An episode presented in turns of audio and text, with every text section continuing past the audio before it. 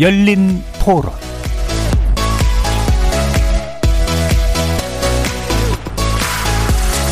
안녕하십니까. KBS 열린 토론 정준희입니다. 통계적으로 봤을 때 1년 전 이제 대선 지지율을 확인해 봤을 때 1등을 한 어, 후보가 대통령이 되는 경우가 많았다고 하니까 그 지지율 조사가 중요할 것 같습니다. 대권 주자로 그냥 안철수, 윤석열 또 이재명을 조금 관심이 많이 가고 윤석열 후보가 정치인으로서 나는 이런 모습도 있다를 어떻게 내보내느냐에 따라서 대선이 조금 왔다 갔다 할 것 같아요. 여권에서는 아마 이재명 지사가 지금 보여주고 있는 게 지금 뭐 경기도민뿐만 아니라 국민들 여론은 나쁘지 않다고 저는 봐서 좀 더 유리하지 않나. 이낙연 전 총리 같은 경우에는 처음에 이슈가 됐던 거에 비해서는 좀 존재감 자체가 일반 국민들한테 좀 사라진 게 아닌가. 개인적으로는 이낙연 씨가 됐으면 좋겠고요. 이번에는 정권이 바뀌지 않으면 안 된다는 심정이니까 국민의 힘이 되었으면 좋겠어요. 경제 엉망으로 망쳐놨고 지금 문제는 국회가 다수다가 보니까 독선으로 가잖아요. 독선을 제재할 방법이 없죠. 지금 여론 대세를 보면 안철수 씨가 좋은 것 같은데 당 이미지가 좀 약한 거 아니냐 그죠. 대선 주자가 선의 경쟁을 해가지고 좋은 리더들이 됐었으면 합니다. 거리에서 만나본 시민들의 의견 어떻게 들으셨습니까? 대통령 선거가 이제 꼭 1년 앞으로 다가왔습니다.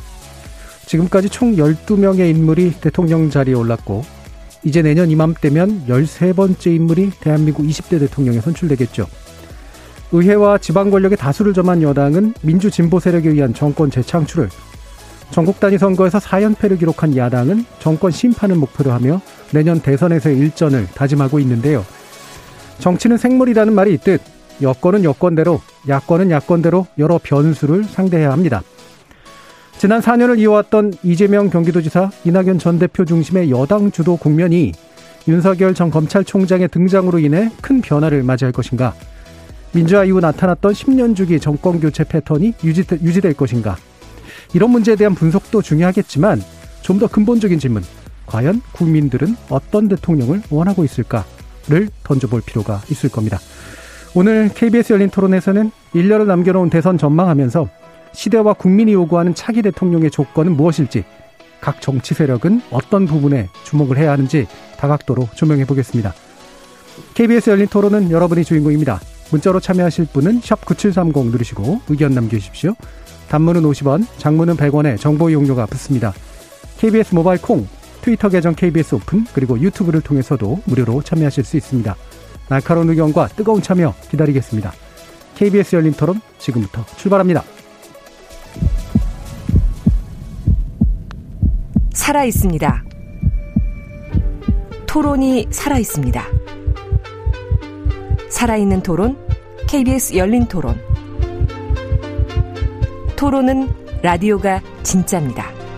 진짜 토론, KBS 열린 토론.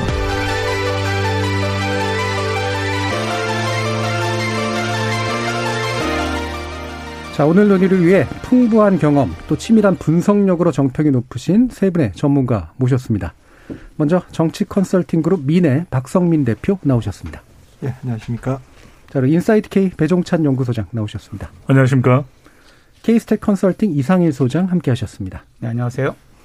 자, 오늘 이제 대선 1년 뒤를 전망하라고 제가 요청드리는 게 무리한 일인지 좋은 일인지는 잘 모르겠습니다만 뭐 아까도 말씀드렸듯이 뭐 당연히 여러 가지 변수들이 앞으로도 잠재해 있겠습니다만 적어도 1년 정도의 시점에서 20대 대선이 어떤 부분이 가장 좀 주목해야 될 영역이나 또는 요소일까라는 부분에 대해서 먼저 세 분의 간단한 말씀 듣고 구체적인 어떤 진단과 그다음에 전망으로 들어가 보도록 하겠습니다. 먼저 박성민 대표님 말씀 한번 들어볼까요? 예, 우리나라 선거가 87년도, 1987년도에 대통령 선거가 부활된 이후에, 어, 양 진영. 그 이제 흔히들 우리 보수 뭐 진보 그러는데 진보란 말은 좀 정확한 표현은 아니고 네. 보수도 정확한 규정은 아닙니다만 편의상 제가 보수 진영 대 민주 진영으로 하겠습니다. 네. 보수 진영과 민주 진영이 서로 완전히 결집을 하면 그 양자 대결로 치러지는데 이런 선거는 어, 의외로 적어요. 음. 2012년하고 2000년 두 번밖에 없습니다. 에, 그리고 어느 한쪽이라도 균열이 있고 분열이 있으면 이게 다자구도로 치러지는데 나머지는 1987년부터 다 다자구도였어요. 네. 어, 제가 이제 가장 관심 갖고 있는 거는 내년도 대통령 선거가 양자구도로 될 거냐, 삼자구도냐, 사자구도냐. 어, 뭐 좀 섣부른 감은 좀 있습니다만 음. 지금 저는 뭐 양자구도보다는 다자구도로 치러질 가능성이 더 크다. 예. 이렇게 보는 이유는 어, 한쪽이 지금 그 87년부터 지금까지 보면 2017년부터 2020년 두 번의 대선은 한국의 보수가 완전히 지금 붕괴한 상황이거든요. 네. 그래서 이런 상황에서 보수의 그 중심이 무너져 있기 때문에 거기도 이제 그 균열이 올 수가 있고 민주 진영도 어 상대적이기 때문에 그쪽도 에 1등하는 이재명 후보가 있긴 하지만 거기도 분열적 요소가 아직까지 잠재해 있기 때문에 예. 전 다자구도로 치러질 가능성이 있다. 저는 그거 그 점을 일단 좀 가장 주목합니다. 음, 일단 구도가 어, 상당히 주목할 지점이고 음. 어, 현재 야권은 아직은 구심력을 충분히 못 갖췄고 현재 여권은 원심력이 커질 가능성이 높아서 아무래도 다자구도의 가능성을 좀 더 점쳐보시는 것 같습니다. 배종찬 소장님. 저는 박 대표님하고 조금 생각이 다른데 네. 역대 대통령 선거에 뭐 다자 대결 구도였다라는 것은 우리가 뭐 익히 봐왔었죠. 네. 87년도에 다자 구도가 특히 이제 주목을 합니다. 그때는 여러 명의 강자가 다자 구도 안에 포함이 됐었죠. 어, 노태 후보도 있었고 김영삼 후보도 있었고 김대중 후보도 있었고 김종필 후보도 있었고. 삼길이. 근데 그럴 때는 찐 다자 구도죠. 예. 그러니까 뭐 다자 구도인데 어 사실상 당선 가능성이 크지 않은 후보가 포함된 다자 구도냐, 예. 아니면 정면 승부가 되는 다자 구도냐인데 사실 어 대체적으로는 양자 구도가 될 수밖에 없어요. 수렴이 되는 거죠. 그러니까 2002년의 경우에도 노무현 정몽준 단일화 이후에는 노무현 후보 대 이해창의 양자 구도죠. 근데 이걸 이제 진영 간 대결 구도로 나누기보다는 지금 보수 야권 후보가 없다 이렇게 얘기하는데 저는 역대 다른 어 대선과는 다른 양자 구도가 될 거다. 예. 뭐냐 친문 대 반문이죠. 사실상 문재인 대통령의 지금 정치 영향력이 제일 커요. 그러니까 대선 후보보다도 더 범위 자체가 크다 보니까 그러니까 계속해서 우리가 어, 문재인 대통령 지지율에 초점을 맞추는 이유가 그렇거든요. 그래서 저는 내년 선거는 문재인 대통령을 기준으로 해서 친문이냐 반문이냐 음. 이 대결 구도가 나올 것이고 그래서 대선의 가장 핵심은 문재인 대통령의 지지율이다. 예. 지지율이 40% 이상이면은 범여권 그러니까 사실상 더불어민주당 후보죠. 더불어민주당 후보가 유리할 테고 문재인 대통령 지지율이 30% 가까이 하락한다면 또 30% 미만으로 내려간다면 이건 정치 교체될 가능성이 있는 상당한 위기가 될 수도 있다. 네. 이렇게 전망을 해봅니다. 예. 박성희 대표님이 처음에 구도론을 설치하셔서 그 안으로 말려 들어가는 줄 알았더니 네. 또 살짝 다른 이야기로 이제 가셨네요. 어쨌든 네. 살짝 또 달라요. 예. 좋아하시잖아요. 그래서 일단은 양자다. 네. 그러나 그거는 친문 대 반문일 것이다. 이념하고는 크게 무관한. 네. 예. 그리고 따라서 문재인 대통령의 지지율이 어떻게까지 음. 이어질 것이냐가 핵심이다. 이렇게 보셨네요. 이상현 소장님. 어, 저도 결론만 얘기하면은 배종찬 소장과 같습니다. 네. 사실 이제 지금부터 1년간 대선의 흐름을 좌우하는 가장 핵심적인 변인이 뭐냐라고 이런 이, 부분을 이제 좀 중심에 놓고 네. 본다면 사실은 그 모든 것을 움직이는 힘은 그 현재 여권, 대통령 지지율 음. 여기에 대한 평가의 흐름들이 어떻게 발생하느냐 나아가느냐가 가장 중요한 변수가 될 거라고 보는데 예를 들면 지금 1년 전에 지난 총선 때를 돌아보시면 사실 굉장히 그 뭐 현재 야당, 야권 전체가 다 거의 괴멸 수준의 어떤 성적표 받아들였는데 예. 1년 만에 서로 치러지는 서울시장 보궐선거에서 지금 이제 승패를 뭐 가리기 어렵거나 오히려 야, 야권이 좀 우세한 흐름이 나타나는 이유가 뭔가를 따져보면 그게 1년 동안 야당의 혹은 야당의 어떤 유력 정치인들이 뭔가를 계획하고 잘 설득하고 지지자들을 어필해서 된 부분이 아니라 결국은 그 1년 사이에 정부에 대한 대통령에 대한 평가의 흐름들이 상당 부분 낮아졌다라는 거죠. 네. 이게 그런 흐름들을 만들어내는 거거든요.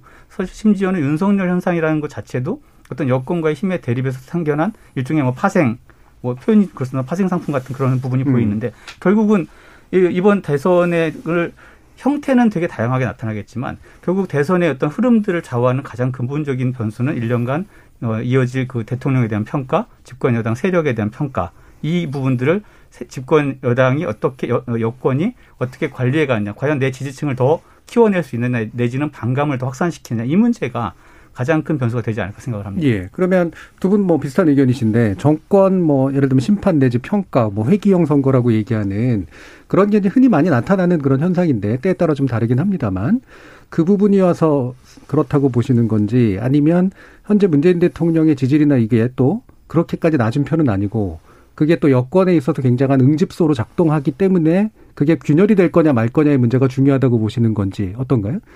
저는 그 균열의 문제는 아닙니다. 결국 음. 지금 이제 뭐 촛불 그리고 탄핵 이후에 어 출범한 문재인 정부에 대해서 초기에 굉장히 강력한 네. 지지와 성원이 있었고 이런 부분들이 물론 이제 집권을 해오는 동안에 여러 부분 좀 희석되기도 하고 유지되기도 하는데 이런 것들이 지금 어 실제 그 동안에 이미 뭐 의회 세력 분포로도 그렇습니다만 정치적인 힘으로 봤을 때도 야권이라고 하는 것은 사실상 실체로 보면 네. 거의 뭐 실종되다시피 한 상황이라는 거죠. 반정님이란 그러니까 결국 문재인 네. 정부는 문재인 정부와 싸우는 거다. 네. 그, 그 부분을 마지막까지 어떻게 잘 끌어갈 수 있느냐 아니면 오히려 이제 반대의 기운을 더 그 키워낼 것이냐 이런 부분인 거지 예. 내부의 예. 어떤 친문 내부의 균열이라는 이런 부분들은 저는 주목해서 보는 예. 뭐 아마 더 보시고 음.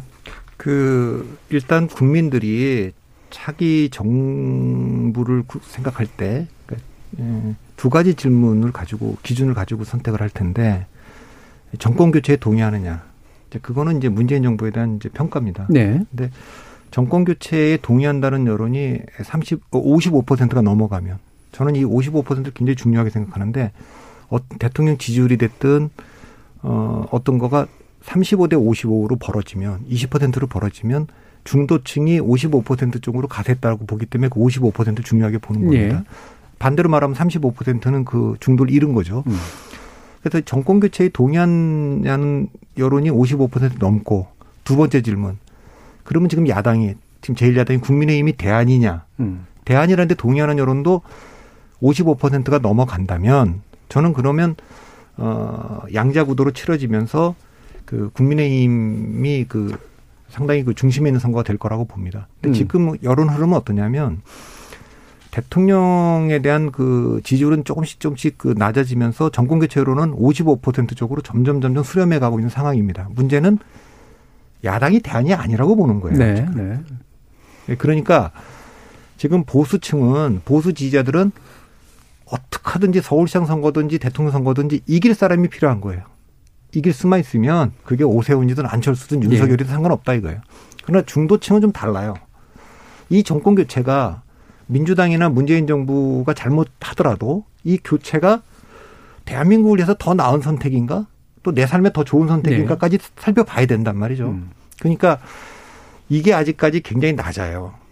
낮다는 얘기는 어 전통적인 그 옛날에 새누리당이나 그 전에 한나라당이나 뭐 더 올라 거슬러 올라오면 신한국당이나 이렇게 한국 정치가 정치에서 보수가 중심일 때 그때 갖고 있던 만큼의 강력한 지금 보수 야당이 없어요.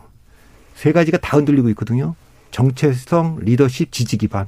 그래서 지금 한마디로 그래서 지지율이 지금 20%내 20에서 25% 안에 갇혀 있잖아요. 그러면 뭐 두 분 다 조사 전문가시니까 알지만 한때 새누리당이 40%까지 갔던 40% 넘었던 정당 아닙니까? 네. 그러니까 중도 보수층이 지금 이탈해서 유동화돼 있습니다. 음. 중도 보수는 그 정당을 아직까지 다시 돌아갈 생각이 없는 거예요. 이게 지금 몇 년간 계속되고 있어요.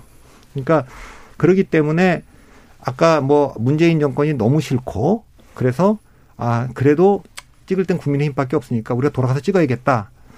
이렇게 잘 안 될 가능성이 있습니다. 그러니까 새로운 대안을 계속 찾기 때문에 여기도 지금 굉장히 유동성 때문에 분열할 가능성이 있고 민주당 내도 민주당 후보가 뽑히고 나도 우리 역사에서 정치 역사, 선거 역사에서 보면 이해창 후보가 선출되고 나서도 김영삼 후보 92년까지 가면 김영삼 후보가 선출되고 나서도 많은 사람들이 탈당을 했어요.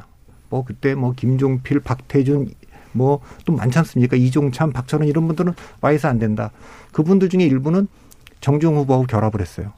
97년도에도 이해창 후보가 뽑혔는데 이거 안 된다 그러면서 이인재 후보가 결국 탈당하지 않았습니까? 네. 2000년도에도 노무현 후보가 뽑혔는데 이거 안 된다. 이길 수 없다. 후보 교체해야 된다.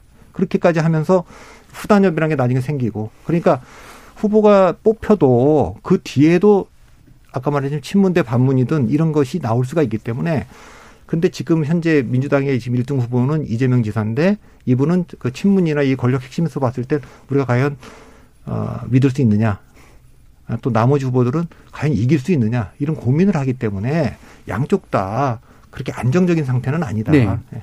예, 자, 두 가지 말씀을 어쨌든 주셨는데, 지금 일단은, 어, 정권 교체를 바라는 분들의 세는 커질 것으로 짐작이 되나, 그 안에서는 어떤 후보로든 바꿀 필요가 있다라는 의견을 가지고 있는 쪽과 후보를 잘 보고선 판단을 하는 쪽이 일단 나뉘기 때문에 그것이 얼마나 결합되느냐가 문제가 중요하다.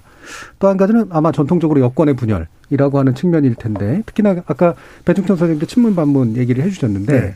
그러면 뭐 연결 지어서 말 그대로 이재명 지사 건이 이재명 지사를 친문의 어떤 적자라고 보기는 어려운 측면들이 있으니까 어 일단 전 여권 내에서 이른바 친문 반문의 문제가 분열되어 나올 가능성 좀 있다라고 생각을 하시나요? 있겠죠 과정에는 네. 그렇지만 왜 저는 신문과 반문으로 보냐면 결국 더 크기가 큰 쪽으로 수렴할 수밖에 없는 것이거든요. 그러면 지금 범여권 후보 중에서 문재인 대통령의 정치적 영향보다도 더 우위에 서 있는 후보가 있나요? 네. 없잖아요. 그 이야기는 이재명 지사가 후보가 되든 이낙연 대표가 이제 전 대표인가요? 본선 후보가 되든 정세균 총리가 본선 후보, 본선 후보가 되든 더불어민주당 지지층은 그 후보를 찍을 거예요. 네. 왜? 개인적으로는 싫다고 하더라도 결국 대통령 선거라고 하는 것은 친문 대 반문의 대결 구도가 될 가능성이 높다고 전제한다면 그렇다고 반문을 찍을 수는 없잖아요. 음. 친문 지지층이. 그러니까 여권 네. 안에서는 반문이 생기진 않을 것이다. 그러니까요. 예. 결과적으로는 음. 선거라는 건 그런 거거든요. 차선이 아니면 차선을 선택하는 거죠. 음. 그리고 또 하나 반문에서 보면은 국민의힘이 그래서 이제 중심이 되기 힘든 건 반문 세력과 국민의힘 지지층을 보면은 반문 세력의 기반이 더 크다고 봐야 되겠죠. 비율상으로. 네. 그렇게 본다면 어떤 후보가 나오든 간에 이 후보가 여권 후보를 이길 수만 있다면 그 후보 쪽으로 가겠죠. 음. 그리고 또 하나 중요한 것은 문재인 대통령의 지지율이 40%나 또는 30% 후반이 아니라 더 높게 유지될 수 있었는데도 지금의 지지율로 지난해 12월부터 추락한 것은 중도층의 이탈이거든요. 검찰 충돌도 있었죠. 최근에는 또 LH 사건도 있었죠. 네. 그 이야기는 지금의 중도층은 적어도 국민의 힘은 아닐지라도 반문 성향이 강해졌어요. 예. 대통령의 임기 이제 5년차 접어들기 직전인 이 시점에. 그렇다면 그들은 누구를 선택할 건가? 국민의 힘 후보는 선택하지 못한다라더라도 반문 정서가 강한 그래서 여권 후보를 이길 수 있는 후보라면 찍을 가능성이 있거든요. 왜? 그들이 원하는 것도 정권 교체일 수 있기 때문에. 그래서 는더큰 쪽으로 수렴한다. 후보의 아, 개인적인 선호와는 상관없이 친문 지지층이라면 결정되면 그 후보에게 반문 지지층이라면 적어도 결정되면 그 후보 쪽으로 이 수렴되는 예. 결합되는 결집되는 현상이 분명히 나타날 예. 가능성이 있다고 대표님과 여러모로 꽤 다르네요. 그러니까 이제 예. 지금 일단 어, 그 이제 민주당 그 반문이라고 얘기하는 게 꼭 민주당 안에만 지금 얘기하는 것 같지는 않고 네. 민주당 밖에 있는 걸 포괄하는 음. 개념으로 쓰시는 것 같은데 어, 지금 현재 문재인 대통령이 대통령이고 어, 친문이 현재까지는 주류 아닙니까?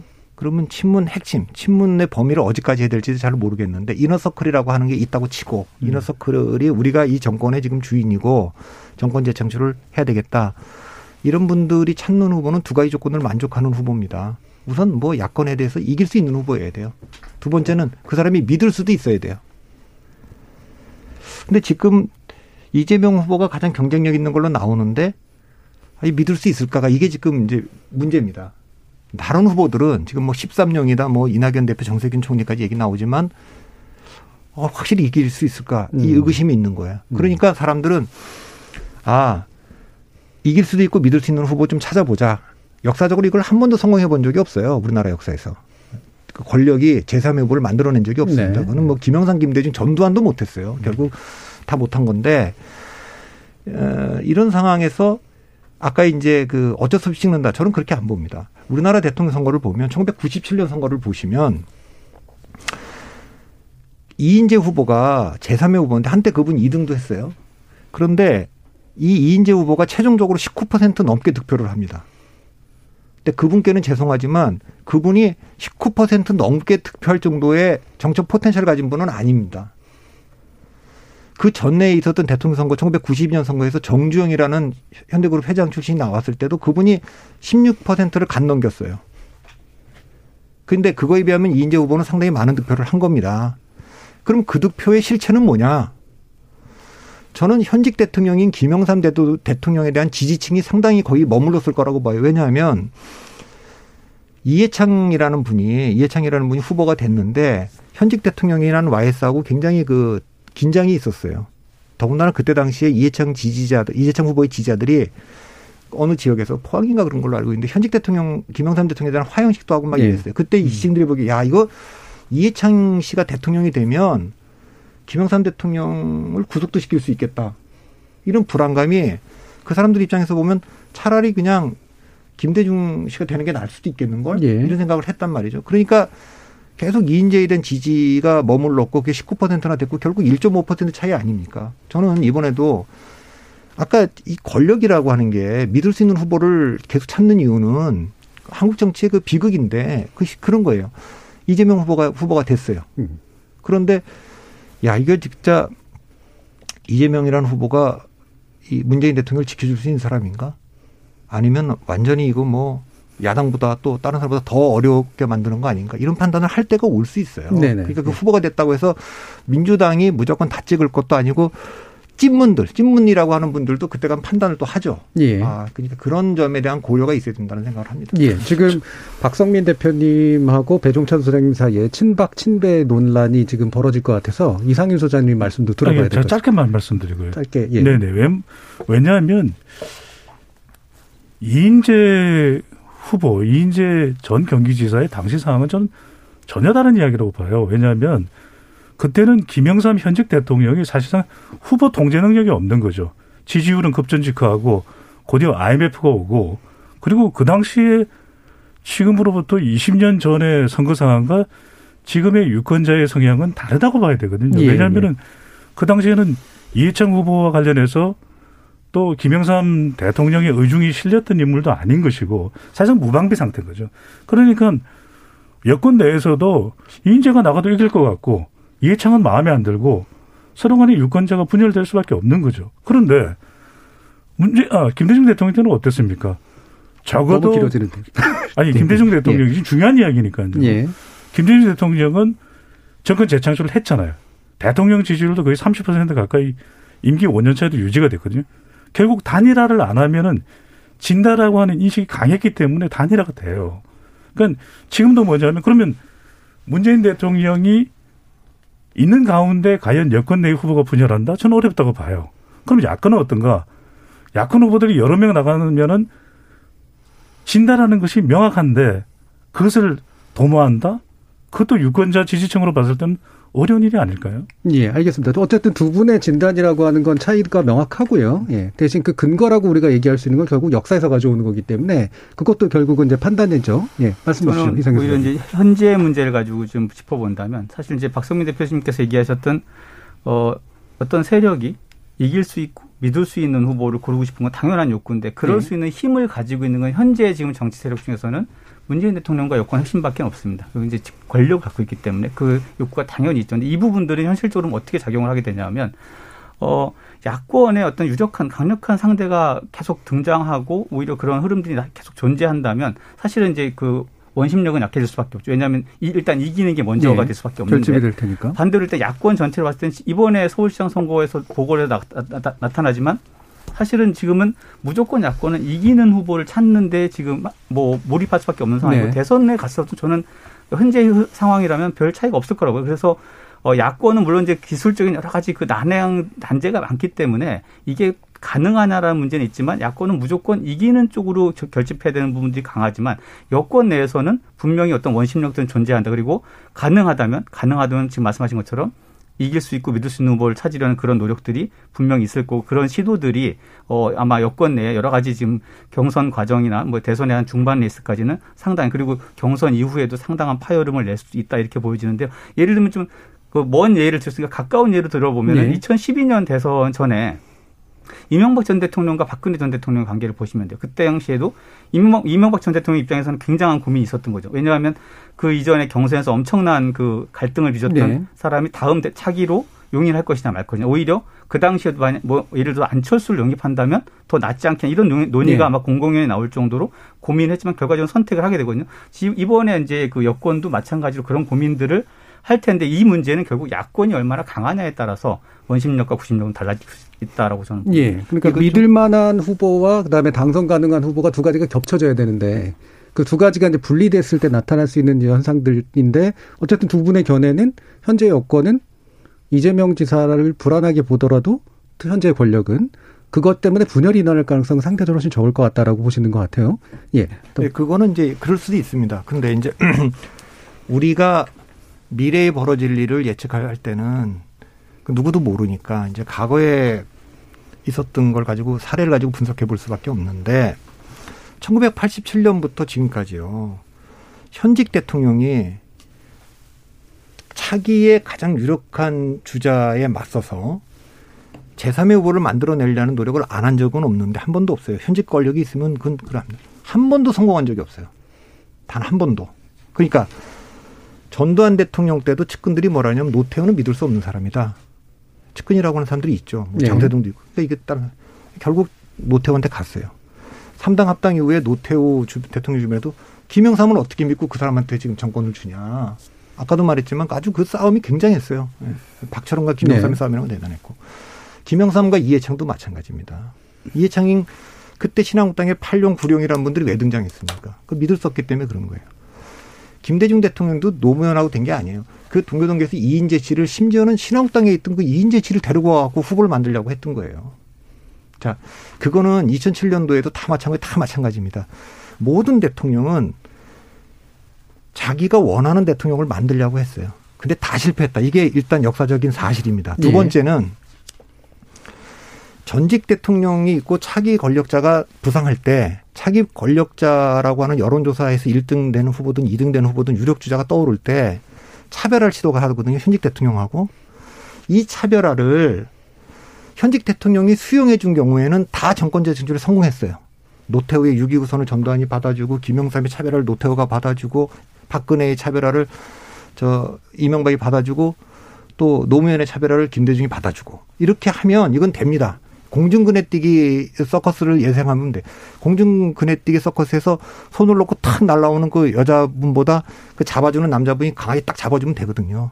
신뢰관계. 그런데 현직 대통령과 차기 권력이 충돌할 때, 그걸 용인하지 않을 때, 이게 이제 김영삼 이해창 관계, 그 다음에 노무현 정동영 관계, 이 관계에서는 정권 창출에 실패했을 뿐만 아니라 당이 다 분열을 했어요. 미국 대통령이든 한국 대통령이든 굉장히 그 경선이 치열하게 치러지고 이렇게 하고 본선에서 갈라지지만 않으면 분열만 안 하면 승리할 수 있는데 대체로 이거는 야당일 때예요. 이명박 박근혜 때, 힐러리 오바마 때. 왜? 정권을 찾아와야 되기 때문에 그 압력이 여당보다는 더 있다. 그 얘기는 뒤집어 말하면 여당이 훨씬 더 분열할 가능성이 높다는 거예요. 예, 예. 예 그러니까 그거를 문재인 대 지금 전제를 두 분의 전제는 뭐냐면 문재인 대통령의 지지율은 지금 유지될 거고 힘을 갖고 있는 유일한 실체고 그래서 이 상황을 통제할 거다. 제가 거듭 말씀드리는 건 그거를 부정한다는 게 아니라 군사 정권인 전두환부터 양김이라고 얘기하는 정치 네. 구단이라는 김영삼 김대중도 그걸 못했어요. 네. 그러니까 그 두 가지 측면을 다 얘기해 주시고 계세요. 그러니까 권력은 늘 그렇게 하려거나 현 집권 세력은 늘 그렇게 하려고 하나 실제로는 실패한다.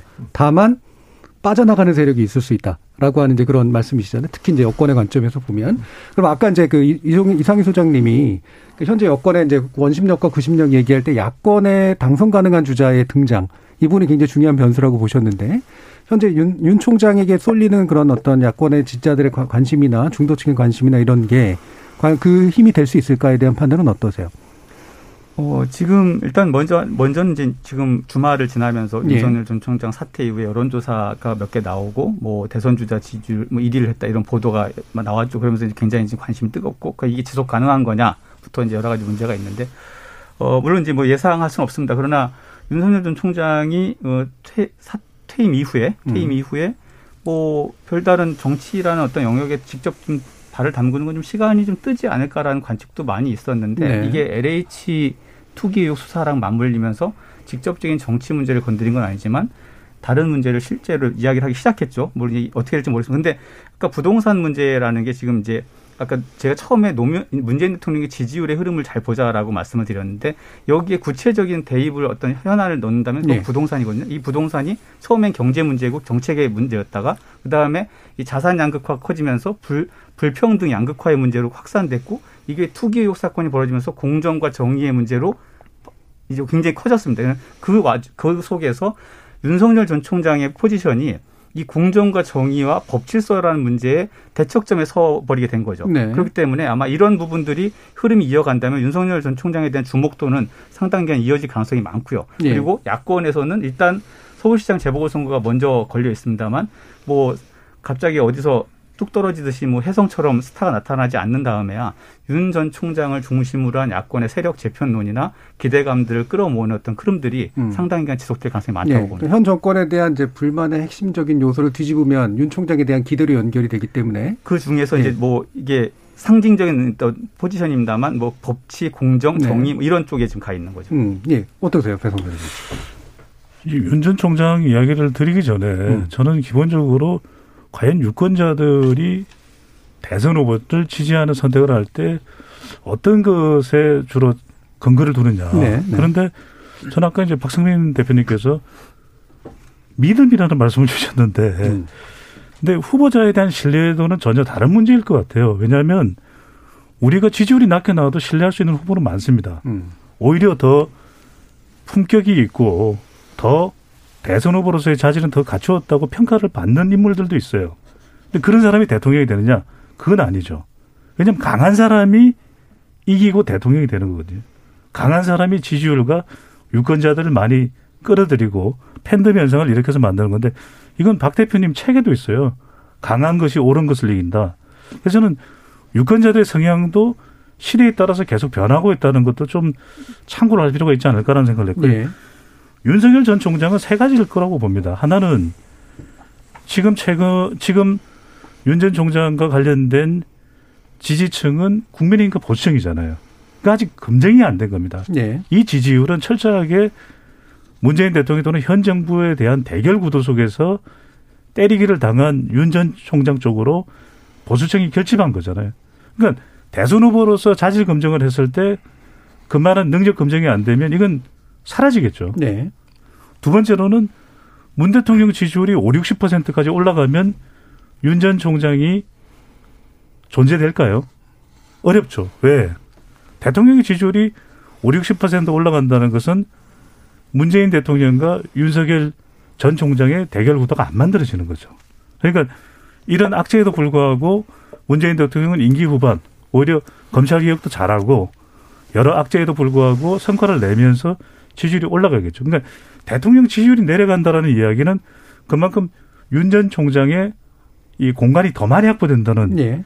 그것으로 연결될 겁니다. 그렇게 되면은 대통령보다는 오히려 윤 전 총장 쪽으로 보수층들이 결집하는 현상이 발생을 하겠죠. 예. 근데 마지막으로는 뭐냐? 결과적으로는 검찰 개혁이 좀 일단락되고 이런 불협화음들이 종지부를 찍는다면 윤 전 총장에 대해서 그다지 집중을 안 할 겁니다. 음. 근데 이게 과연 지금 어, 문 대통령이 중수청이 됐든 아니면은 공수처의 어, 안정적인 안착과 출범이 됐든 이걸로 연결된다면 저는 오히려 윤 전 총장에 대한 존재감이 조금 더 네. 소멸될 거라고 봐요. 근데 네. 그렇지 않다면 윤 전 총장의 이 윤석열의 존재감은 계속 유지가 되겠죠. 예. 그러면 여러 가지 가능성을 얘기해 주셨는데 윤 총장에 관련해서는 결국 두 개로 정, 정리하신 것 같아요. 하나는 현 보수 세력이 이제 그를 충분히 검증해서 대안으로 만들 만큼 강해질 것이냐. 그다음에 현 집권 세력이 윤 총장에게 뺏긴 것들을 얼마만큼 다시 찾아올 것이냐. 이 문제로 결국은 갈릴 것이다라는 말씀이신데요. 네, 박 대표님. 이게 이제 좀 복잡한데 우리가 이제 어, 역사에서 이제 교훈을 얻어야 된다고 제가 계속 말씀드리는 건, 어, 이 구도가, 그, 다자 구도가 될 수 있을 가능성이 있는 것은 여건이 상대적이기 때문에 그렇습니다. 야권이 분열할 가능성이 있으면 야권이 도저히 하나가 될 수가 없다. 그러면 그 여권도 상대적으로는 이해안될 가능성이 있는 겁니다. 예, 예. 그럴 여유가 있는 그 범퍼가 있는 거예요. 그게 87년도 형태가 그렇게 된 거 아닙니까? 예. 민주 진영은 김영삼, 김대중으로 분열했는데 보수 진영은 신주류와 구주류, 구주류인 김종필과 신주류인 노태우로 분열하지 않았습니까? 자, 문제 그 윤석열 현상도 여기 연관돼 있는데 윤석열이란 분은 반기문 같은 분하고 다르게 등장했잖아요. 다시 뭐 고건이나 반기문이나 뭐 한교안이나 뭐 이낙연 총리나 이렇게 권력 대통령에 의해서 주어진 그 지지율이 아니고 대통령하고 맞서면서 얻은 지지율이거든요. 그러니까 이해창 옛날에 총리하고 비슷한 겁니다. 김영삼 대통령한테 4개월 만에 총리 던지고 나가면서 정책 자산을 가지고 정치를 한 건데 그래서 한국 정치에서 보면 모든 대통령들은 현 대통령의 대척점에 있는 사람들이 되었어요. 그게 지금 문재인 대통령 가장 대척점에 누가 있느냐? 윤석열이죠. 자, 그럼 윤석열 입장에서는 윤석열 검찰총장 입장에서 생각해 봐야 될 거예요. 잠깐만 국민의힘에 가서 보수, 보수가 이길 후보면 저 사람 데려가야 된다 그러는데 안철수도 지금 안 가려 그러는 거 아니에요. 국민의힘이 뭐 김정희는 반대했지만 들어올 수 있으면 좋겠다 생각을 한 거 아닙니까? 근데 안철수도 국민의힘에 들어가면 자기의 정체성도 부정하게 되고 지지율 떨어질 거라 지금 생각하고 있는 거 아니에요. 네. 색깔이 흐려지는 거죠. 네. 윤석열 총장은 더합니다. 자기가 저기를 적폐 국정농단 수사도 했고 저 안에서 반대하는 사람이 있는 현실적으로 보면 민주당을 지지하고 있거나 더 정확하게는 문재인 대통령을 지지하는 사람들 중에도 윤 총장을 좋아하는 사람이 있어요. 이 교집합이라는 게 있다고요. 그 그게 얼마나 될지는 몰라도 예, 예. 그러면 본인이 제3지대에 있어야만 그 지지까지 얻는 거거든요. 따라서 이번 대통령 선거라고 하는 거는 구도가 기본적으로 양쪽이 결집해 갖고 축구로 말하면 수비를 잘하다가 한 골 넣어 갖고 이기는 그런 축구가 아니고 수비가 뚫려 우리가 이제 뭐 분열도 해 그래서 세 골을 먹는데 우리도 공격적으로 해서 네 골을 이겨갖고 네. 그냥 치고받는 선거가 될 가능성이 상당히 크다 그런 그런 걸 말씀드리는 거고 대중이 정치인을 선택하는 기준은 딱 세 가지예요. 좋아해서 찍거나 필요해서 찍거나 상대가 싫어서 찍거나 합니다. 지금 좋아해서 찍는다라는 그 팬덤은 옛날엔 양김이나 이런 분들이 더 있었지만 지금은 노무현 박근혜까지 있다가 네. 지금은 민주당의 문재인 대통령의 팬덤이 좀 있는 거 아닙니까? 이재명 팬덤 좀 있고 윤석열 팬덤 좀 있고 나머지는 지금 팬덤이라고 할 만한 데가 없어요. 두 번째 필요해서라고 하는 건 내 그 사람을 좋아하는 건 아니지만 내 주머니를 뭐 채워줄 것 같고 뭐 부동산 문제 해결할 것 같고 외교안보 문제 뭐 이거 어쨌든 능력이 있을 것 같아서 찍는 거 아닙니까? 근데 정치는 대체적으로는 상대가 싫어서 찍는 게 많아요. 예. 네, 그러니까 그런 면에서 보면 옛날에는 이게 그 지금 그 국민의힘이 굉장히 비호감도가 높았는데 이게 점점점 비호감 높은 건 그 당의 정책이나 인물이나 메시지나 태도 때문이 아니라 선거를 계속 지기 때문에 그런 겁니다. 다시 말하면 이걸 개선해야 선거를 이기는 게 아니라 선거를 이기면 개선이 되는 거예요. 다시 예. 이번에 서울시장 선거를 이기잖아요. 국민의힘이 언제 그랬냐는 듯이 호감도가 올라갑니다. 이재명 지사 2018년까지만 해도 비호감도 대단히 높은 정치인이었어요. 지금은 호감도가 가장 높은 정치인입니다. 예. 그런 점에서 보면 이런 것들은 이제 계속 이제 출렁이면서 변화가 있게 되는데 음, 그 윤석열 총장에 대한 제가 아까 말씀드린 거는 윤석열 총장은 이 그 문재인 대통령과 이 정권의 가장 대척점에 있는 사람이다. 그런데 요 하나만 제가 좀 길게 말씀드렸습니다. 죄송합니다만 하나만 더 예. 말씀드릴게요. 국민의힘이나 보수가 윤석열을 무조건 끌고 갈 거다. 전 그렇지 않다고 봅니다. 왜냐하면 2002년도 대통령 선거 때 이인제 후보가 상대당에서 넘어왔어요. 그때 노무현 후보가 지지율이 대단히 낮았어요. 1%대였는데 그분이 던진 기본적 질문이 근본적 질문 두 가지 거예요. 이인제로 이회창이 이길 수 있겠어요? 두 번째, 이긴다고 칩시다. 그게 우리 민주당의 승리입니까? 나는 우리 민주당의 이름으로 승리를 가져오겠다. 이게 이제 판을 흔든 거예요. 똑같습니다. 오바마가 힐러리 클린턴하고 싸울 때도 똑같이 얘기했어요. 예. 힐러리 클린턴으로 정권 찾아올 수 있겠어요? 그럼 사람들이 왜 안 돼? 가능하다고 봤죠. 찾아온다고 쳐도 그분은 이라크 전쟁 찬성한 분입니다. 더 민주당스럽고 더 진보적인 후보로 찾아옵시다. 이렇게 얘기가 된 거예요. 저는 이 질문은 윤석열 총장도 받을 거라고 봐요. 과연 이길 후보냐라는 거에서 통과가 되더라도 과연 그 승리가 우리 보수의 승리고 국민의힘의 승리일까? 자, 그런 점에 대한 퀘스천이 있는 거죠. 예, 알겠습니다. 지금 굉장히 좀 길게 말씀을 해주셔서 요점이 여러 개가 들어가 있었어요. 그래서 이거를 제가 딱 정리하기는 그렇고 그냥 아주 자르면 윤석열 총장에 대해서는 늘 어느 정도 순간까지는 제3지대 안에서 움직이는 데서 가장 큰 에너지를 얻을 것이다가 일단은 확실하게 좀 들어오는 것 같고요. 나머지 부분은 이따가 우리 청취자 의견 듣고 바로 두 분의 또 혹시 반론이라든가 보완돈 논의 있으면 한번 들어보도록 하겠습니다. 정기진 문자 캐스터. 네, 청취자 여러분이 보내주신 문자 소개해드리겠습니다. 이주윤님, 민심 구도로 보면 야권의 대승적 화학 결합에 따라 다자 구도가 될 가능성이 크다고 봅니다. 종욱님, 어차피 대선에 돌입하면 양자 구도가 되지 않을까요? 그리고 내가 왕이 될 상인가라는 기사를 실제로 언론에서 만나게 될 줄 몰랐습니다. 우리 언론의 현주소를 보여주고 있는 것 같습니다. 2031님, 세상 모든 게 경력이 우선이라 했습니다. 제 생각엔 아무래도 이낙연 전 대표가 앞서고 있다고 보여집니다. 윤주통님, 현 정부가 무능하거나 일부러 경제를 망쳤나요? 필요한 정책과 개혁 추진 과정에서 일부 실책이 있을 수 있는데 정권 교체 운운하는 건 적절하지 않습니다. 가드님, 이 정권 부동산 문제 대처하는 걸 보십시오. 정권 교체가 필요합니다. 5035님, 다음 대선에선 부동산을 폭등시킨 더불어민주당에 가혹한 평가를 해야 한다고 생각합니다.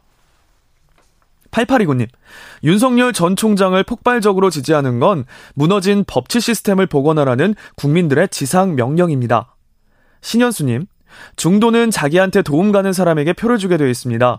이건 정부하기에 따라 바뀔 수 있습니다. 그리고 윤 전 총장은 보수의 거품이라고 생각합니다.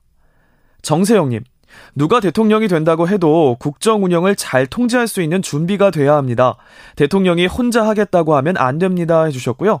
아치님, 소위 보수든 진보든 시대적 요구를 제대로 파악하고 국가와 국민의 미래를 정확한 방향으로 이끌 능력과 확실한 철학신념으로 정책을 실행할 수 있는 사람이 차기 대통령이 되었으면 좋겠습니다. 라고 보내주셨네요.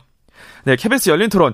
이 시간은 영상으로도 생중계되고 있습니다. 유튜브에 들어가셔서 KBS 일라디오 또는 KBS 열린 토론을 검색하시면 지금 바로 토론하는 모습 영상으로 보실 수 있습니다.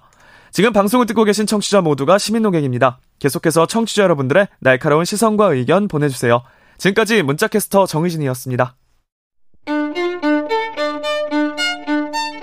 토론이 세상을 바꿀 수는 없습니다. 하지만 토론 없이 바꿀 수 있는 세상은 어디에도 없습니다.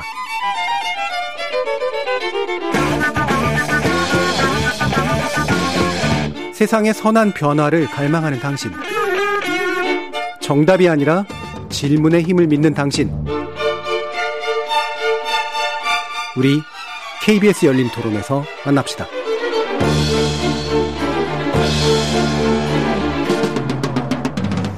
KBS 열린 토론 오늘은 1년 앞둔 대선을 전망하고 있는데요. 인사이트 K 배종찬 연구소장, 정치 컨설팅 그룹 민 박성민 대표 그리고 케이스탯 컨설팅 이상일 소장 이렇게 세 분의 전문가와 함께 하고 있습니다. 자, 좀 전에 어 박 대표님께서 말씀 주신 부분을 제가 이제 아주 그냥 단순화시켜서 두 개를 요약을 했는데요. 하나는 결국 안, 안, 그, 총장 같은 경우는 최대한 제3지대 안에서 에너지를 획득할 것이다. 또 한 가지는 현재 야권은 잘해야지 이기는 게 아니라 일단 이겨야 나머지가 문제가 풀린다. 그런 의미에서 또 이제 현 재보궐 선거도 굉장히 중요하겠죠. 이 부분에 대해서 배성사 중에 한번 또 의견 들어볼까요? 그렇죠. 음. 이제 지금 어 문재인 대통령 또 자기 대권 이 이야기를 할 때 문 대통령 이야기를 계속하게 돼요. 그 이야기는 어 청취자분들도 참 의아하게 생각하실 수 있습니다. 왜 이렇게 대통령 지지율 이야기를 많이 하는가? 그러니까 문재인 대통령이 역대 대통령과 너무 다르다는 거예요. 패턴이. 그러니까 그는 네. 저는 역사적 교훈을 적용시키는 것은 반드시 우리가 해석을 하고 분석을 하는 데 필요하다고 봅니다. 음. 근데 문 대통령의 지금 이런 상황이 이전에 우리가 볼 수 있었던 사례가 있느냐? 없어요. 그러니까 불과 며칠 지났지만 현직 검찰총장이 자기 대권 후보 1위를 차지한 사례가 있었나요? 그러니까 이건 그러면 왜 윤석열 전 총장의 지지율이 그렇게 높았을까? 그리고 심지어는 윤 전 총장의 사태가 지금 보궐선거에까지 영향을 준다라는 것은 보궐선거에 직접적인 영향이 아니라 이로 인해서 문재인 대통령의 서울 지지, 지지율에 타격을 받는다면 음. 그리고 여기에 LH 투기 사건이 가중된다면 그러면은 선거에 영향을 주겠는데 이것이거든요. 그러니까 기성전 대통령 지지율이 되는 겁니다. 네. 그러니까 윤 전 총장이 지금 가장 대립각에 서 있는 인물이 윤석열 전 총장이잖아요. 우리 청취자분도 이야기를 하시지. 이해가 안 된다. 이게 전 검찰총장이 이렇게 지지율이 높았던 적도 없을 거니와 그 전 총장이 지금까지 지지율을 쌓아온 과정을 보면은 일관되게 현 정부 인사들과의 충돌이었어요. 예. 조국 전 장관, 추미애 전 장관, 그리고 박범계 장관, 그리고 신현순 민정수석은 사퇴를 했죠. 그러니까 모든 게 사실은 이게 대통령이 원인이라는 게 아니라 대통령과 연관이 되는 겁니다. 예. 그렇기 때문에 이것이 이제 앞으로도 윤 전 총장이 지지율이 계속해서 상승할 거냐 또는 사라질 거냐의 기준 자체도 보수 야권 쪽에 기준이 되는 게 아니에요. 문재인 대통령의 검찰 개혁과 관련된 예.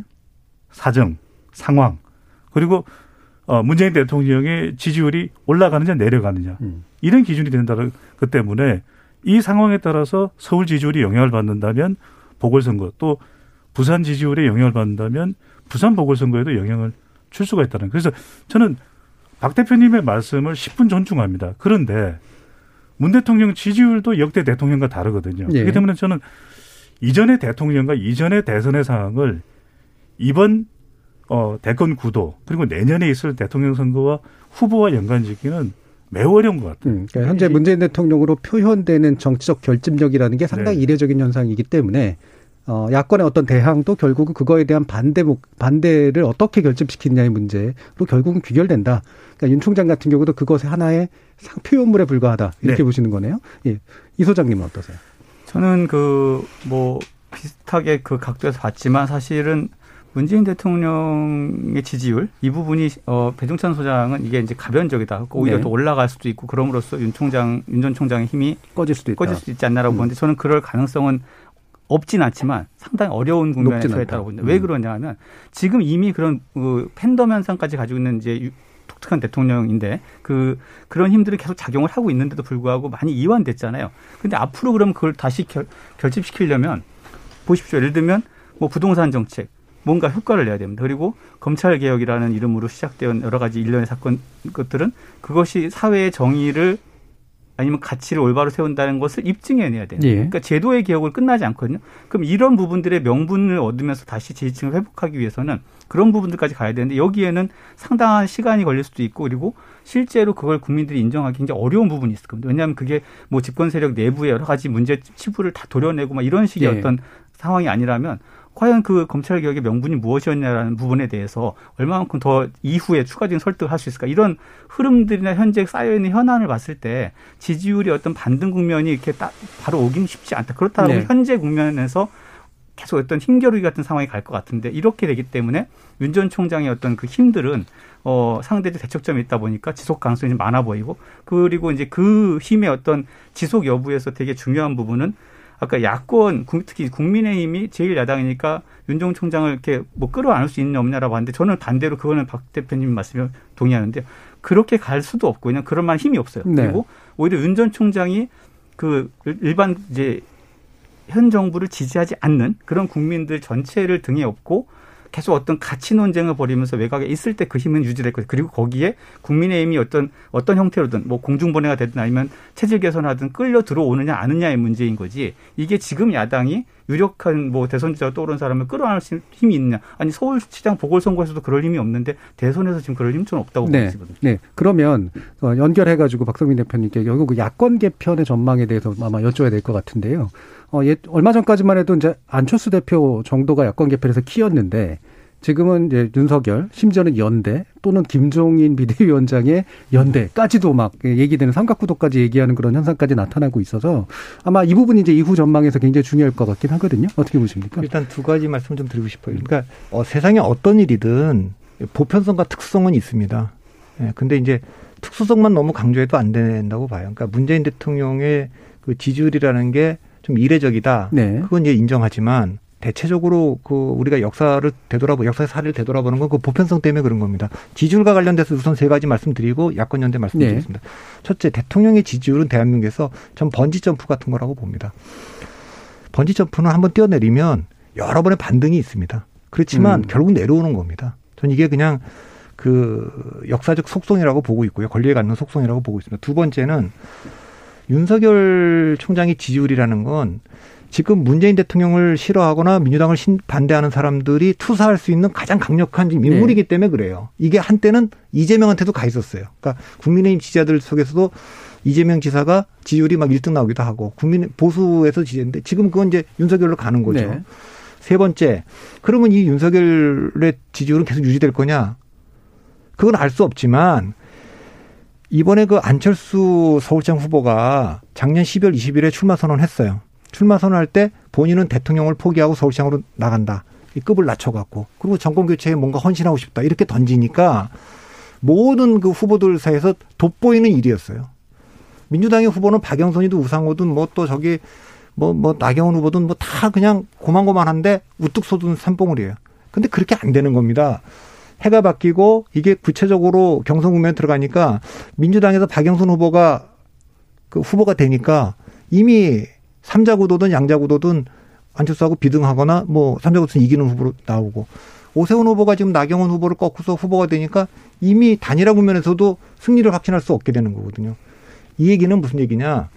국민의힘이 지금은 대선 국면이 지금 안 들어갔기 때문에 그런 건데 저, 저 정당이 보수의 본류예요. 어쨌든 망가져 있다고는 해도 네. 저거 이제 경선 들어가기 시작하면 저기서 예를 들어서 안철수 후보 그러니까 윤석열 후보가 바깥에 제3지대에 있는데 홍준표 대표도 좀 바깥에 있는데 이 안에서 지금 국민의힘에도 어, 중도 확장성이 있는 원희룡, 유승민 이런 분들이 있잖아요. 거기에 이제 홍준표 대표가 들어올 수도 있고 또 뭐 오세훈 후보가 후, 뭐 그런 그런 분들이 다 참여할 수도 있잖아요. 그러니까 지금 그래서 거기서 누군가 후보를 하나 뽑으면 이분도 상당히 경쟁력을 갖추게 될 거예요. 네네. 최종적으로는 자 그럼 야권 단일화 관련해서는 네 가지 시나리오가 있습니다. 일단 그 단일화가 무산되는 거는 일단 예외로 하고 논외로 하고 그다음에 안철수 대표가 이겨도 저게 국민의힘으로 안 들어간다는 걸 전제로 하면 네. 네 가지 시나리오가 있어요. 안철수 후보가 후보가 되고 서울시장이 되는 경우, 안철수 후보가 서울 후보는 되지만 본선에서 지는 경우, 국민의힘이 오세훈 후보가 후보가 돼서 시장이 되는 경우, 오세훈 후보가 본선에서 지는 경우 네 가지가 있지 않습니까? 안철수 후보가 국민의당을 달고 승리하면 제3지대가 야권 개편의 중심이 될 거예요. 네. 당연히 그건 자기가 경선도 이고 본선도 이겼는데다 1당과 2당을 다 이긴 거 아닙니까? 게다가 윤석열이라고 하는 분이 제3지대에 나와 있으면 야권은 제3지대 중심으로 갈 거예요. 네. 반대로 국민의힘의 오세훈 후보가 서울시장이 되면 그건 당연히 그 국민의힘 중심이 되는 거죠. 그래서 국민의힘이 안철수도 꺾고 박영선도 꺾으면 이, 이 판으로 가면서 바깥에 있는 홍준표도 들어오면서 아 정권 교체는 이 사람들 중심으로 가 이러면 좀 양자 대결로 갈 수도 있는 겁니다. 예. 질 경우인데 야권이 국민의힘이 오세훈 후보가 안철수는 꺾고 본선에서 지면 국민의힘 해체 요구가 나올 거예요. 음. 아니 안철수 이렇게 못 살게 핍박해갖고 단이라도 빨리빨리 후딱후딱 하지 그걸 시간 질질 끌어갖고 되더니 나가서 졌네 이렇게 되면 국민의힘 해체 요구와 더불어 윤석열 대안부제론 윤석열밖에 없다 그냥 밀자 네. 윤석열 이렇게 될 거예요. 문제는 안철수가 나가서 지는 경우입니다. 음. 이걸 그러면 이제 제3지대 정당도 힘을 못 쓴 거고 제1야당도 힘을 못 쓴 거기 때문에 당분간은 지리멸렬하게 갈 거예요. 바깥에 물론 예. 윤석열 대망론은 있겠지만 이게 2012년 민주당 상황이에요. 박근혜 비대위원장이 이끄는 새누리당한테 선거를 지고 문재인, 손학규, 김두관 이런 분들이 경선했지만 지리멸렬했는데 나중에 그 안철수 후보가 9월 19일인가에 출마 선언하면서 아연 할, 그 할기를 띠지 않습니까? 그러면 이제 지리멸렬한 야권에 야 그러면 윤석열 부터 홍준표까지 다 참여하는 경선 한번 합시다. 이럴 수도 있기 때문에 일단 서울시장 선거가 서울시장 선거가 어떻게 끝나느냐에 따라서 야권 개편의 주도권과 방향이 잡힐 네. 거다. 알겠습니다. 그러니까 서울시장 선거가 키다. 그러니까 국민의힘 후보가 단일화돼서 승리하면 국민의힘에서 원심 구심력이 생기고 안철수 대표가 야 단일화돼서 당선되면 제3지대에서 구심력이 생긴다. 아, 이렇게 정리가 일단 되는데 지면 이제 지리멸렬이다 이렇게 되는 거죠. 저는 조금 다른 생각인데요. 네. 보궐선거에서 그러면 보수 야권 후보가 이기면 네. 자기 대권에 영향을 주겠죠. 근데 판이 근본적으로 변하냐? 음. 그러기는 쉽지가 않죠. 판이 변하려면 아까도 말씀드렸지만 대통령 지지율도 급전직과 곤두박질을 치고 사실상 대통령 레임되게 왔다. 이래야 자기 대권 판도가 더 요동치겠죠. 음. 근데 국민의힘 중심으로 어 반문 세력이 결집이 될까요? 그러니까 결과적으로는 자기 대권이 친문 대 반문의 대결 구도가 된다는 이야기는 반문은 이길 수 있는 구조를 원하는 거거든요. 네. 그런데 그러면 국민의힘이 과거에서부터 전통적으로 이어져 왔던 정당이기 때문에 계속 유지돼야 된다. 그 사고의 출발점은 어디부터일까요? 그거는 정치권의 사고죠. 왜냐하면 유권자들은 유권자들이 원하는 구조가 있는 거거든요. 네네네. 네, 네. 그러면 유권자들이 국민의힘에 가는 방향대로 쫓아가고 딸려가는 건 아니잖아요. 더 중요한 건 국민들이 판단했을 때, 아, 저 사람이 이길 후보고 저 후보를 중심으로 해서 제3지대 정계 개편과 정치 세력화가 된다. 그럼 그쪽으로 유권자들이 가는 거예요. 국민의힘에 보험을 들어놨나요? 개를 들어뒀나요? 그건 아니잖아요. 음. 그래서 저는 지금 과거처럼 우리가 민정당, 한나라당, 민자당, 새누리당대로 그 당이 다 가는 대로 유권자들은 쫓아갈 수밖에 없다. 그렇지 않을 거예요. 예, 예. 그래서 지금 저는 친문 대 반문 구조가 된다는 이야기는 윤석열 전 총장이 됐든 아니면 다른 인물이 됐든 간에 결과적으로는 반문 정서 쪽에 서 있는 유권자들은 이기는 구조를 원할 수밖에 없거든요. 예. 저는 그래서 그때는 중요한 것은 국민의힘이 아니라 그래서 근본적인 것은 보궐선거 결과에 따른 국민의힘이 위상이 아니라 과연 반문 세력이 얼마만큼 예, 예. 다음 선거에서 잘 결집하나의 여부 음. 어떤 조직과 구조일 때 더 효과적일까 이게 사실상 핵심이죠. 그러니까 서로 국민의 후보로 단일화돼서 이긴다고 하더라도 그렇다고 하더라도 이제 반문에 기여하느냐 아니냐가 결국은 중요한 문제다라는 건데요. 아마 반론 있으시긴 하겠는데 이성희 소장님도 한번 말씀 들어보죠. 음, 아니요, 저는 뭐 어, 정치라는 것이 흐름이라는 게 있기 네. 때문에 뭐 어, 서울시장 보궐선거와 대선은 분명히 다른 성격의 선거지만 예. 그, 그 시기적인 인접성, 뭐 1년이 채 안 남은 시간에 치러지는 거고요. 그리고 어, 지금 최근에 전국 단위 선거에서 네 번 연패한 야권, 야당이 이기느냐 마느냐 지느냐의 문제는 이후에 어떤 대선 흐름에서 굉장히 중요한 변곡점이 될 거라고 봅니다. 음. 일단은 어, 어느 세력이 뭐 기여해서 이겼냐라는 논쟁 이전에 과연 이제 어, 야권 누군가가 되겠죠. 야권이 정권 교체라는 걸 이룰 만한 힘이 축적됐다고 볼 수 있느냐 없느냐 하나의 예. 시험대가 되기 때문에 그런 부분이 굉장히 큰 파장을 일으킬 거예요. 거기에서 좀 세부적으로는 저는 박 대표님 말씀에 동의하는 편인데 그 국민의힘 중심으로 이긴 것으로 되느냐의 문제와 아닌 두 가지 케이스 저는 단순화시켜 본다면 예. 국민의힘 중심의 힘을 가지고 이겼다라고 많이 평가가 될 경우에는 향후에 국민의 입장에서는 여러 가지 재건에 좀 유리한 고지를 밟고 뭐 지지도도 좀 올라가겠지만 사실상 그럼에도 불구하고 자력으로 그러면 뭐 현재 민주당가 1대1 선거 구도에서 이길 수 있느냐라는 부분은 아마 미흡한 평가가 나올 가능성이 많습니다. 그렇다 네. 그럼에도 불구하고 그런 힘이 일단 어느 정도 회복이 돼 버리면 이후에 이런 야권 전체의 단일화라든지 재편 구조에서 그 기득권을 놓기 싫어하게 될 거거든요. 음. 이런 부분이 우리 걸림돌이 될 거라는 거죠. 그러니까 반대로 이제 이게 국민의힘이 오히려 좀 그 뭐 보조적인 역할을 하거나 뭐 음. 이런 상태에서 뭐 승리를 했을 때는 당연히 이후의 선거 특히 이제 제일 큰 대선을 앞두고 이런 야권 재편 요구에서 국민의힘 내부에서도 이기기 위해서는 바뀔 수밖에 없다는 것들이 상당히 폭넓게 확산될 수 있고 오히려 야권 재편을 좀 수월하게 하지 않겠나 뭐 이런 생각을 해봅니다. 음, 예, 그 비슷한 맥락이긴 합니다만 살짝 전망이 좀 다른 부분도 있으셨네요. 예. 일단 그 아까 이제 배종찬 선께서 말씀하신 것은 모든 거에 이제 그 우리 야권에 제가 중심에 놓고 야권 연대를 말한 거는 이제 진행자의 질문이 그거였기 때문에 예. 그런 거고 그 뒤집어서 그럼 제가 설명을 드릴게요. 민주당 입장에서 봅시다. 안철수 대표가 서울시장이 되거나 오세훈 전 시장이 서울시장이 됐어요. 그 얘기는 박영선 후보가 졌다는 거잖아요. 일단은 서울이 지면 부산이 질 가능성이 좀 더 큰 거잖아요. 객관적으로. 그럼 서울도 졌어요. 서울도 지고 둘 다 졌어.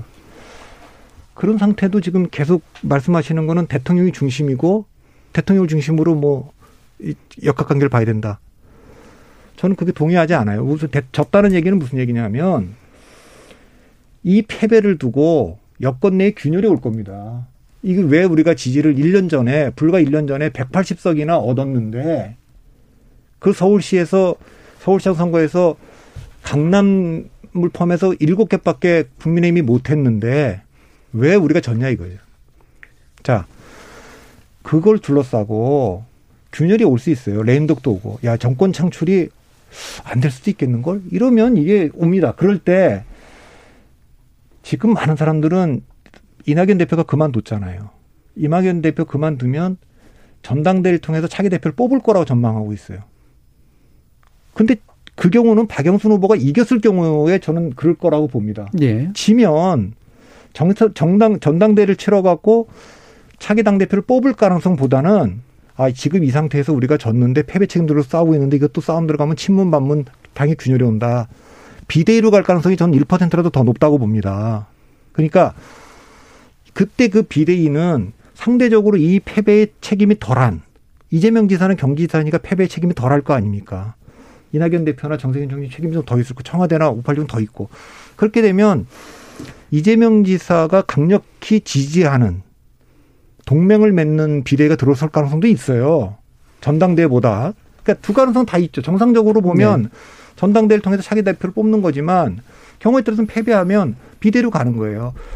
아, 딱 10, 10년 전에 그런 거 아닙니까? 2011년 10월 26일 날 나경원 후보가 박원순 후보한테 지니까 그때도 장애 우량주인 안철수 박원순이 야권으로 편입됐잖아요. 지금도 장애 우량주인 연준석길이 야권으로 편입되듯이. 그래서 어떻게 됐습니까? 12월 27일 날 박근혜 비대위가 들어섰잖아요. 네. 그러니까 저는 그거는 문재인 대통령, 그러니까 민주당이 패배했는데도 문재인 대통령이 이 상황을 통제할 수 있고 지지율이 계속 유지될 수 있다고 하는 것도 너무 좀 이렇게 그 고정관념 아니냐. 네. 그런 예. 겁니다. 알겠습니다. 어, 그 박승민 대표님의 역사적 접근법에 대해서 어, 배종찬 연구소장님 혹시 다른 접근법으로 뭔가 얘기해 주실 게 있으신가요? 저는 좀 생각이 음. 다른데 지금 아니 우리가 서울시장을 뺏기면은 정당이 와야 되나요? 저는 그런 어 인식은 좀 과하다는 생각이 들거든요. 책임론이 과장된다. 아니, 뭐 음. 박성민 음. 대표님 의견이신 거 얼마든지 음. 말씀하실 수 있는데 저는 정상적인 정당이라면 오히려 비대위를 구성할 것이 아니라 일정대로 자기 당 대표를 선출해서 대선 준비를 해야 되는 것이 마땅한 것이죠. 음. 그러니까 이게 총선에서 와르르 무너졌던 당시 미래통합당의 경우에는 당 내에서 추스릴 수 있는 사람조차 없었지 않습니까? 네. 그렇기 때문에 김정인 비대위원장이라고 하는 사실상 예상하기 힘들고 예상하면 또 국민의 힘으로서는 사실상 정상적인 정당 또 당대표를 선출하는 그런 정당이 안 되는 모습까지 연출됐지만 그럴 수밖에 없는 불가피한 상황이었는데 과연 그런 정도의 불가피한 상황이냐. 네. 그리고 두 번째로는 서울시장 선거가 부산시장 선거를 패했을 때 레임덕이냐. 저는 이것도 과하다고 봅니다. 왜냐하면 레임덕이라는 것은 대통령 지지율 적어도 25% 미만으로 곤두박질 쳤을 때 그리고 그러면은 서울시장 부산시장 보궐선거에서 패배하면은 더불어민주당 지지층에서 이전 하나 더 이상 대통령 지지 못해 이렇게 나올까요? 그렇지 않다라는 거예요. 왜냐하면 지금 진영 간 대결 구도를 말씀드리는 것은 친문 대 반문 대결의 구도에서는 오히려 위기 인식을 하는 거죠. 네. 오히려 더 결집해서 이러다 그럼 우리 내년에 대통령 선거까지 어려워지는 거 아니냐. 더 결집을 해요. 네. 그런데 이런 상황에서 범여권 대선 후보 내에서 분열이 일어난다. 이재명 지사는 어 그래 가망이 없으니까 지금 더불어민주당 지지율도 내려가고 레임덕이니까 탈당해서 예. 새로운 기회를 도모할까? 저는 그러지 않을 거라는 거예요. 오히려 이 상황에서 가장 강력한 정치적 영향력을 발휘할 수, 왜냐면 지지층들을 가장 견고하게 결집시킬 수 있는 인물은 누군가요? 대통령이거든요. 예. 그러니까 오히려 저는 비대위도 정말 어, 과한 상황일 테고 레임덕 우려도 좀 지나친 해석일 수가 있다는 거죠. 이건 네. 제가 좀 반박을 안 할 수가 없는데 오늘 그 배도장이 저랑 이제 의견이 다른데 일단 대한민국 역사에서 이 정당 사회는 비상이 일상인 정당 일상이에요. 지금 아까 뭐 이게 당이 이 정도의 뭐 비상 대책이 문재인 대통령이 당 대표 하시다가 총선 앞두고 비대위 넘어가서 김종인 비대위가 들었었어요. 그 그때는 그런 상황이었죠. 아니, 그러니까 서울시장 박근혜 대통령 선거 1년 앞두고 한나라당이 선거 지고 나서 박근혜 비대가 들어선 겁니다. 지금이 그 상황하고 거의 흡사한 상황이에요. 총 대선을 1년 앞두고 보궐선거 중요한 서울과 부산을 지면 비대가 들어설 가능성도 있는 겁니다. 그러니까 꼭 들어선다가 아니라 그게 아무것도 아니라고 얘기하는 거는 역사적으로 들어보면 비대위로 전환한 가능성이 훨씬 더 많아요. 자, 이게 첫 번째고 두 번째. 레임덕의 기준은 25%, 25%가 레임덕이 아니라 35% 밑으로 내려가면 이거는 그 문재인 대통령이 지난번에 41%를 얻었잖아요. 이미 상당히 지지했던 사람들도 떠나고 이거는 정권 창출에 그 상당한 전망이 어두워지는 걸 얘기합니다. 그러면 이제 권력 기관도 그렇고 수많은 사람들 야 이거 진짜 우리가 지나보다 이러면 수많은 기밀들 엑스 파일들이 자꾸만 바깥으로 언론으로 나가요. 그게 레임덕입니다. 통제를 예. 못하는. 자, 그다음 세 번째. 왜 자꾸만 이재명 시장이 이재명 지사가 탈당한다고 얘기를 하죠. 이재명 지사는 아까도 말했던 비대위가 들어서든 뭐 전당대를 하든 자기가 만일에 서울시장을 졌어요 민주당이. 아니요. 잠깐만요. 탈당을 말씀드린 것은 자꾸만 여권 후보 내에 균열이 난다고 이야기를 하시니까 저는 그런 걸 전제로 하시냐. 그럴 일은 없다라고 말씀드렸죠. 그러니까, 그러니까 음. 제 얘기는 그것도 이재명 지사는 논리적으로만 보면 서울시장에서 가장 책임이 없는 분이고 서울시장에서 지금 자기를 당내에서 반대하는 사람들이 힘이 빠지려면 서울시장 선거는 지는 게 낫죠. 그게 사실 2011년 선거와 똑같았어요. 박근혜 의원 입장에서는 그래서 그 전에 2011년 4월 보궐선거에서 강제수입이 손학규한테 지고 나경원이 박원순한테 질 때 사실상 박근혜 사보타지 설이 나왔어요. 적극적지요. 예. 자, 그렇기 때문에 그렇게 되면 자기를 반대하는 사람들의 힘이 빠질 거 아닙니까? 그러면 민주당을 접수하면 되지 왜 탈당을 하겠어요? 그래서 제가 아까 얘기는 많은 사람들이 이재명이 탈당하지 않겠냐는 얘기는 이재명이 음, 지사께서 이 당에서 그 1등으로 압도적 1등으로 올라올 걸 전제하지 않고 과거라면 예. 그런 얘기가 나오지만 지금 그래야 될 이유가 없기 때문에 저는 세 가지 다시 말씀드리면 비대위로 짧게 네, 예. 그럴 가능성이 있어서 어 지금 너무 이제 그 문재인 대통령의 그 이 통제력을 저는 그러니까 가소평가해도 안 되지만 너무 그걸 과대평가해도 안 된다. 네, 알겠습니다. 저는, 마무리, 저는, 마무리 아니, 저는 아주 아주 짧게 두 말씀만 드리고 싶은데 저는 오늘 방송에서 제가 한 번도 이재명 지사가 탈당한다는 말씀드린 게 아니라 계속해서 법 여건 내부가 균열된다고 말씀드리니까 저는 그럴 우려가 없다는 말씀드려요. 첫 번째. 두 번째는 2011년의 상황하고 지금 상황이 어떻게 똑같죠? 그러니까 과거에 같지 않은 상황을 계속 좀 끌어다 대시니까 저는 맞지 않는 상황이다. 지금의 상황과 전 전혀 다르. 지금은 의석수가 총선거를 앞두고 2011년처럼 다음에 총선거나 대선을 앞둔 상황도 아니고 지금은 대통령 지지율이 40% 되고 의석수도 범여건이 180석이 넘는 상황인데 이 예. 상황이 비상 시국 국면이다? 저는 이건 납득하기가 쉽지 않은 것 같아요. 아무리 그 오늘 토론이 유난히 꼬리가 꼬리를 무는 토론이 좀 됐는데요. 어, 충분히 뭐 그런 의미들이 좀 있었다고 보고요. 이상인 소장님께 마지막 기회를 이제 또 드려야 될 것 같습니다. 한 1분 30초뿐이 안 남았네요. 예, 뭐 열띠게 토론하시죠. 예. 저는 이제 오늘 대선 이야기인데, 그러니까 뭐 서울 보궐선거가 아니라 이 지지율 1위를 달리고 있는 이재명 지사 의 이야기가 좀 적게 다뤄지거나 오히려 구도 분열 문제로만 다뤄진 것 같아서 조금 저는 이제 이재명 지사가 현재 지지율을 이렇게 달려가는 데서 두 가지 한 가지 숙제가 뭐냐면 결국 이제 남은 그 본인의 숙제 개인적인 숙제는 지금 강력하게 밀고 있는 기본 시리즈 기본 소득 기본 주택 그 기본 또 뭐죠 하나 그러니까 이런 것들의 어떤 정책 수용성을 네. 얼마나 지속적으로 설득해낼 수 있냐가 본인의 어떤 정책적 과제이고 구도 면에서 본다면 사실 보궐선거 이후에 저는 어, 이재명 지사한테 유리한 구도는 여권이 보궐선거에서 패하는 경우. 그러니까 이제 구심점이 필요해지겠죠. 그리고 윤석열이라는 뭐 아니면 또 누군가 다른 강력한 적이 존재하는 경우. 두 가지가 아마 본인한테는 되게 일단 일대일 양강구도 형성시킬 테니까 이런 구도가 될 텐데 오히려 이길 경우, 여권 이길 경우에는 그 여권 내 어떤 친문 적자론 내지는 정책 차별화론을 가지고 치열하게 이제 정책 싸움을 들어가야 되는 그런 어떤 치험대에 오를 것 같은데 여하튼 이제 이재명 지사가 뭐 실질적으로는 이제 재보궐 선거 이후에는 뭐 그런 흐름들에서 좀 더 그 강력한 어떤 모습을 부각시키지 않겠나. 예. 이재명 지사에 대한 이야기를 좀더 많이 하고 싶으셨는데, 예. 마지막에 좀 짧게 뿐이 너무 적게, 예. 적게 얘기를 못 하게 돼 가지고 아마 다음 기회에 또 다시 한번 또 모셔야 되지 않을까 싶네요.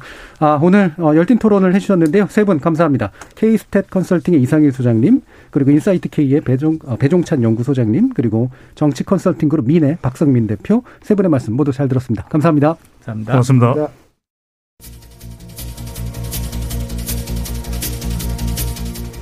여론과 표심에 미치는 영향 가운데 흔히 밴드웨건 효과, 쉬운 말로 덩달이 효과라고 불리는 현상이 있고요. 이와 비슷하게는 제3자 효과, 즉 타인의 의견에 의해서 자신의 의견이 조정되는 현상도 있습니다. 대세에 편승하는 심리 때문이라고 볼 수도 있고 권력의 중요성을 아는 전략적 투표 성향 때문이라고 할 수도 있겠죠. 이런 틈새를 비집고 소위 킹메이커나 여론 조성자를 자처하는 사람들이 활개를 펼치기도 합니다만 최종적인 선택에서는 전략적인 고려를 하더라도 그것에 이르기 전까지는 유권자 각자의 선호를 최대한 분명하게 해주는 게 정치공학적 셈법에 민주적 가치를 뺏기지 않는 그런 일이 되겠죠. 조금 이상적인 말씀인지는 모르겠습니다만 부디 표몰이의 대상이 아니라 권력 선택의 주체로서 온당히 대접받으시기 바라봅니다. 지금까지 KBS 열린 토론 정준이었습니다.